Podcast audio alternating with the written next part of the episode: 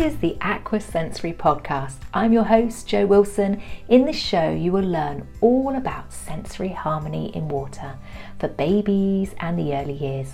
Because when we grow to love, connect, and respect water, learning follows naturally. Today, I have one of my favourite topics. How do we balance stimulation in water for babies, and how can we support brain development. Today, I'm joined by Deborah McNelis, who is the founder of Brain Insights, author and speaker, creator of Neuro Nurturing. I love chatting all about my geek interests, brain development for babies, and how we can support them in water for optimal development. Nurture is so important. Welcome, Deborah. Yes, and I so appreciate two things. Well, probably more than that, but I appreciate you inviting me to chat with you today. And I so appreciate you being part of the the first 60 days movement. Um, it's you you've just jumped in and been quite involved already, and um, and I'm thrilled about that. So, and and I also appreciate appreciate the kind comments you were saying about the nurturing and the importance and because it all that's all so very true so let's deep dive we've always known about the early years but to bring it back to the first 60 days and you've created a wonderful movement. Let's chat about why these early days and months are so important. Well, I'm going to begin by you talking about the early years. Yes, yeah. when I first yeah, when I first started my career, um, I my bachelor's degree is in early childhood education, and it was the emphasis of how important those pre kindergarten years are, and um, and then it kind of got narrowed down, and people started talking about the first three years. Then it was even narrowed down further, and people started talking about the first 1,000 days, and uh, in the last few years, Bruce Perry, Dr. Bruce Perry, and um, colleagues did research to find out is there timing that really makes a difference? Um, and just let's let's look at it, and especially looking at um, the impact of adversity. So if there's adversity in children's lives, uh, does it matter when that adversity is happening? And what they found was that if a baby has nurturing, consistent nurturing responsiveness in the first 60 days, or the first two months. I call it the first 60 days because of a booklet that I created entitled The First 60 Days, but based on his research about the importance of the first two months. Um, and that's what they he and the others um, refer to it as the first two months. Um, if the baby has that consistent nurturing responsiveness in that first two months, and then a lot of adversity might happen in that child's life for the next 12 years, that baby does better than a baby that has adversity only for the first two months and things get better afterwards. So, wow, how impactful is that to realize? And it's because the brain is so malleable um, by the experiences that they're having in that in those earliest days, weeks, and months. We can make such an impact as parents and professionals, and I love the way that you bring complicated brain science and make the language so accessible for us to understand so we can share really important information to parents like the fact that the brain, unlike our other organs, is not fully developed at birth. Our brain is immature, which is why in water it's such a huge, huge sensory experience. We must pay particular attention to the environment, balancing all of our senses. It certainly is. yes. And uh, yeah, so, like you said, the other organs are all fully developed. And so mm-hmm. it used to be believed and kind of, you know, common, uh, just common thought that that the brain was going to be fully de- developed as well. But we know now that that it, that isn't the case. Um, we're born with about 86 billion brain cells, and some of those brain cells are connected to one another, but not all of them. Nine months of development prenatally isn't enough time to connect 86 billion brain cells.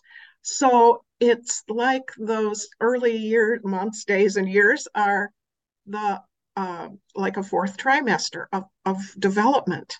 And those connections are being made based on the experiences that a child has had. So um, it provides us with an incredible and wonderful opportunity, doesn't it? Because now, if it's going to be developing after birth, we have the, the opportunity to provide those most optimal experiences. And science is showing us what those optimal experiences are. And sensory, like you said, sensory experiences are essential for making optimal connections in the brain.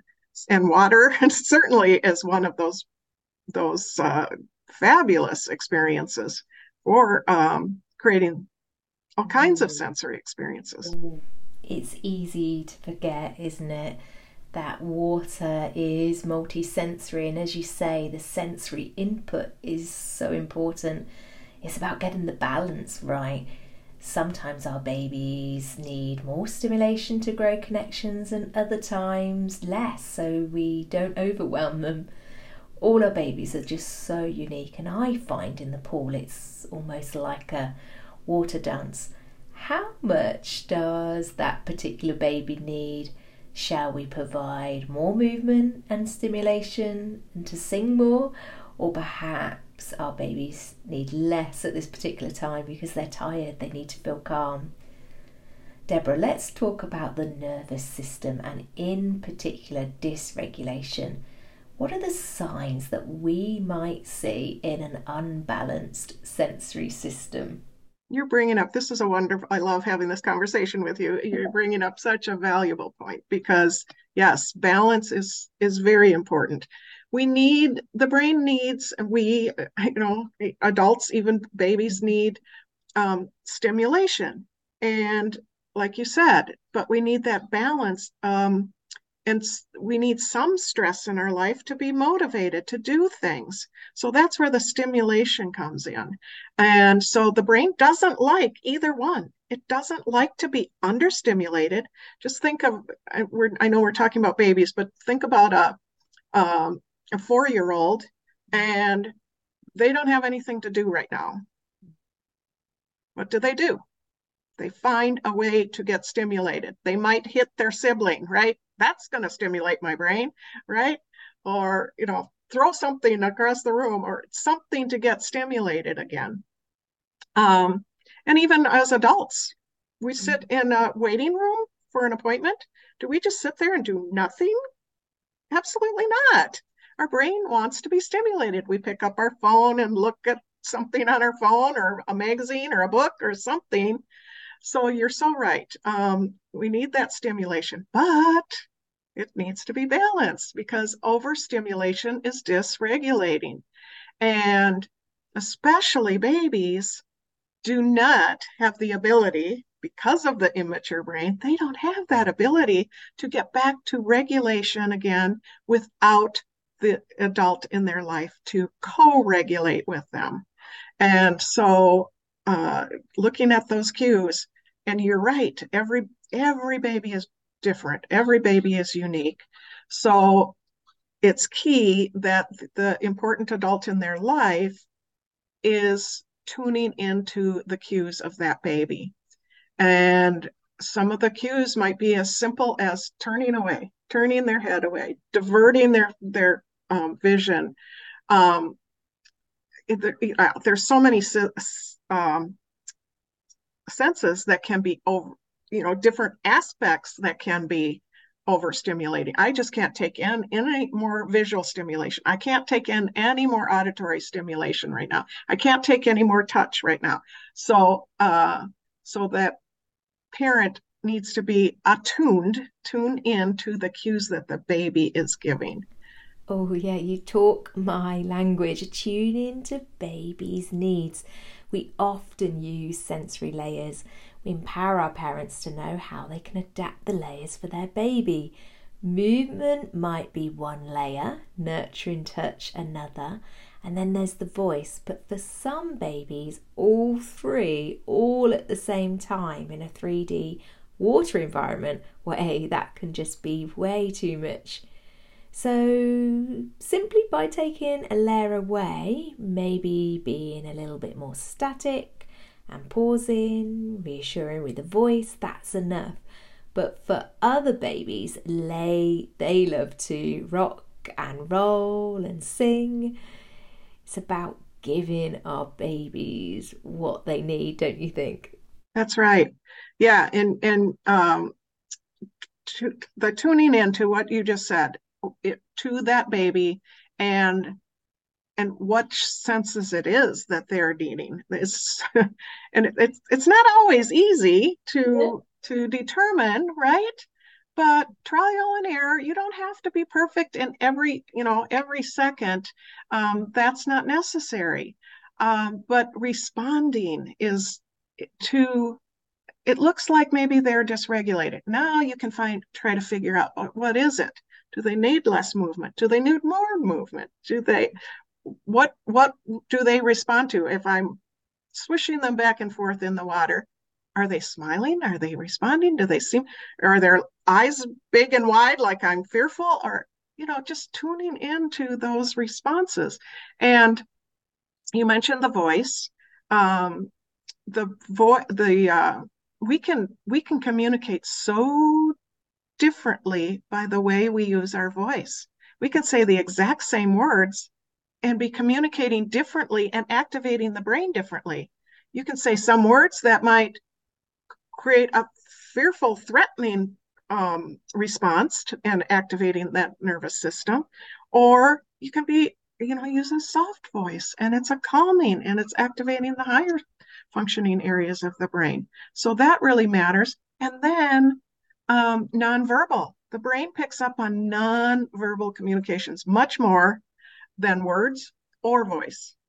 And there's lots of research that shows they're going to look at your expression. If you're giving a reassuring uh, expression, you know, you're nodding and smiling, and yeah, it's okay.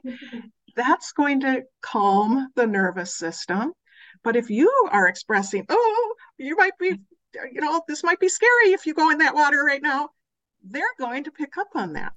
They do. Um, it's like a mirror. If we are looking afraid, and when our babies are looking at us as their point of reference, I wasn't really minding water on my face, but you're showing me it's not a nice experience. Maybe that's how I should respond as well. Um, so, okay, I'll, I'll learn from you. Maybe I shouldn't be putting my face in the water. I think that's one of the jobs as us as swim teachers that we work together. We synchronize our parents and our babies. So we're always learning together, almost like a little duo. You know, just having that awareness and that, and and look how much you're teaching that parent. Um, not only teaching them, but providing that example and um, that role modeling and babies pick up start picking up those nonverbal cues right and that imitation right from day one. When we're looking at the brain am i right in saying it all comes down to survival?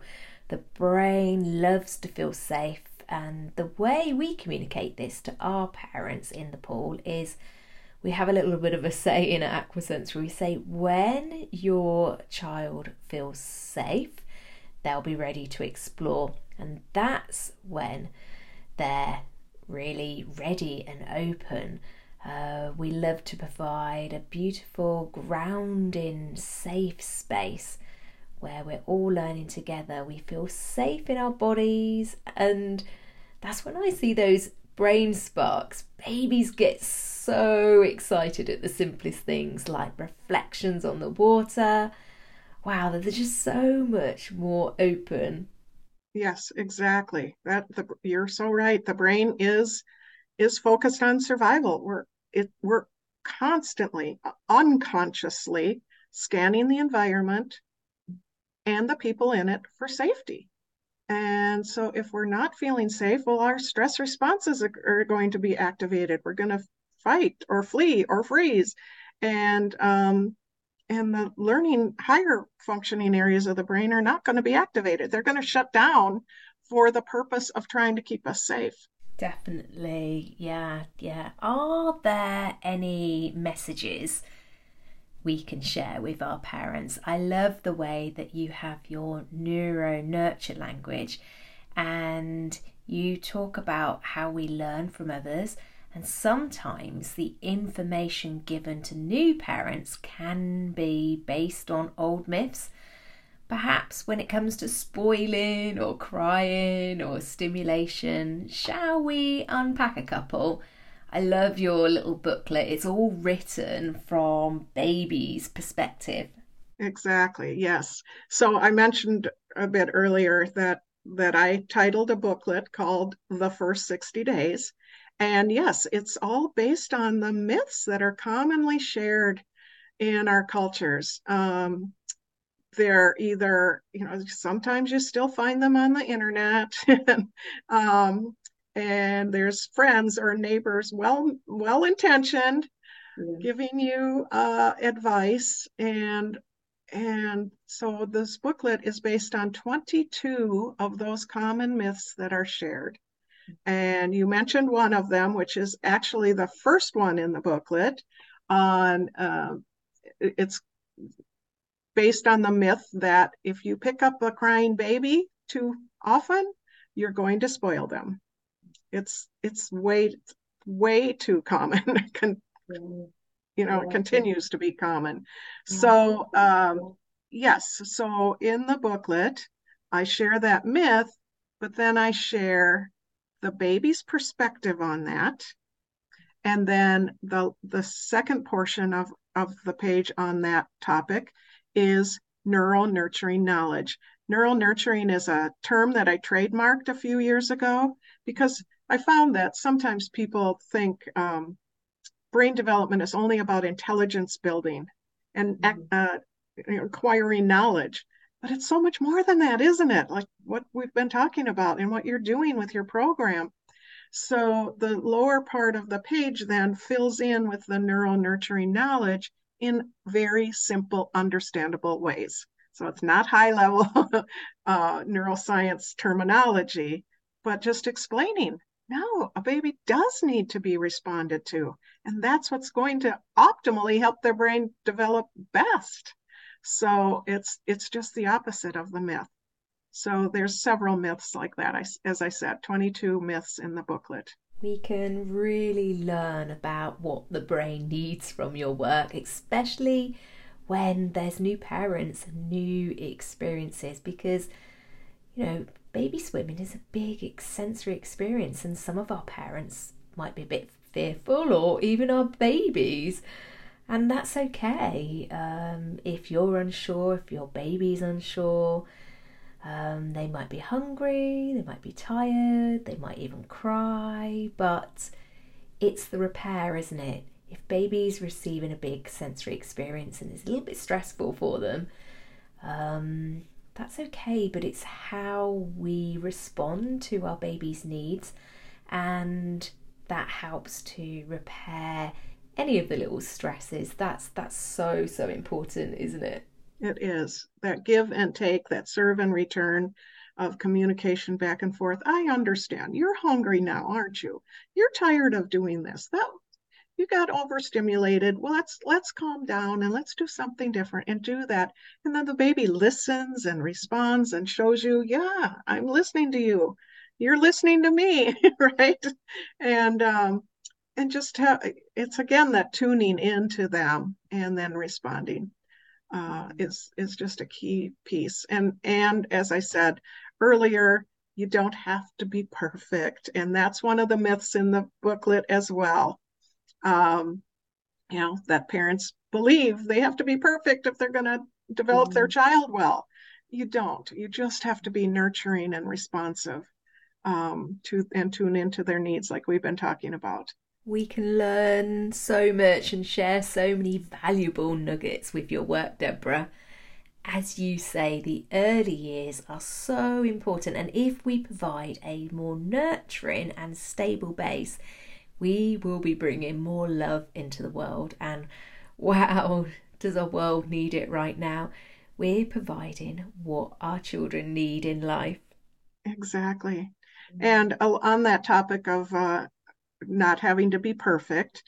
Mm-hmm. I often uh, I do a presentation about the way in which the brain focuses attention, and I always point out that it's very common for us that are caring about our children, of course, and we want to do the best. So mm-hmm. at the end of the day, what do we typically do to ourselves? Oh, I didn't get that done. I should have handled that better oh, I didn't do that the way I wanted to do. And we just go on making a list like that in our brains. And if we turn it around and start to think about, well, I did feel good about this that happened today, or how I handled that, or that I did get that done, or that moment my baby and I had together. Focus on that, and your brain will create a bigger list than the things you felt were negative because you do a million wonderful and positive things and create these lovely moments. And so I always advise parents or anyone that's interacting with children to make sure you're focusing on those positives that you do each t- each day. Oh, that's so lovely. I'm so glad that you said that because um, in the pool we love to frame those magical moments because um well there's so much going on in the water. And as you say sometimes parents can miss things. So actually having a moment to sink in to pause to relax and uh, sometimes it takes us as swim teachers to say oh can you see? Look they've picked up the ball today or um, perhaps they're kicking more it's a really beautiful way to take away those moments, as you say. Often things get missed, and um, you know we, we focus on the things that we're not doing, and it's those important, um, meaningful moments are beautiful. Uh, I'm so glad we connected. I will pop all the links to your work. Um, thank you so much for sharing and the work you do in the world, uh, bringing us and connecting us together. Well, it was beautiful having this conversation with you, and I, I just think of these fortunate parents and babies that get to work with you and and the others in your program. So, um, it's heartwarming to know that that's all taking place. Oh, thank you, thank you so much. We are about creating sensory harmony in water, nurture and love through aquasensory and bath babies, bringing nurture to the water, which is why I absolutely love your work. Thank you. Thank you so much.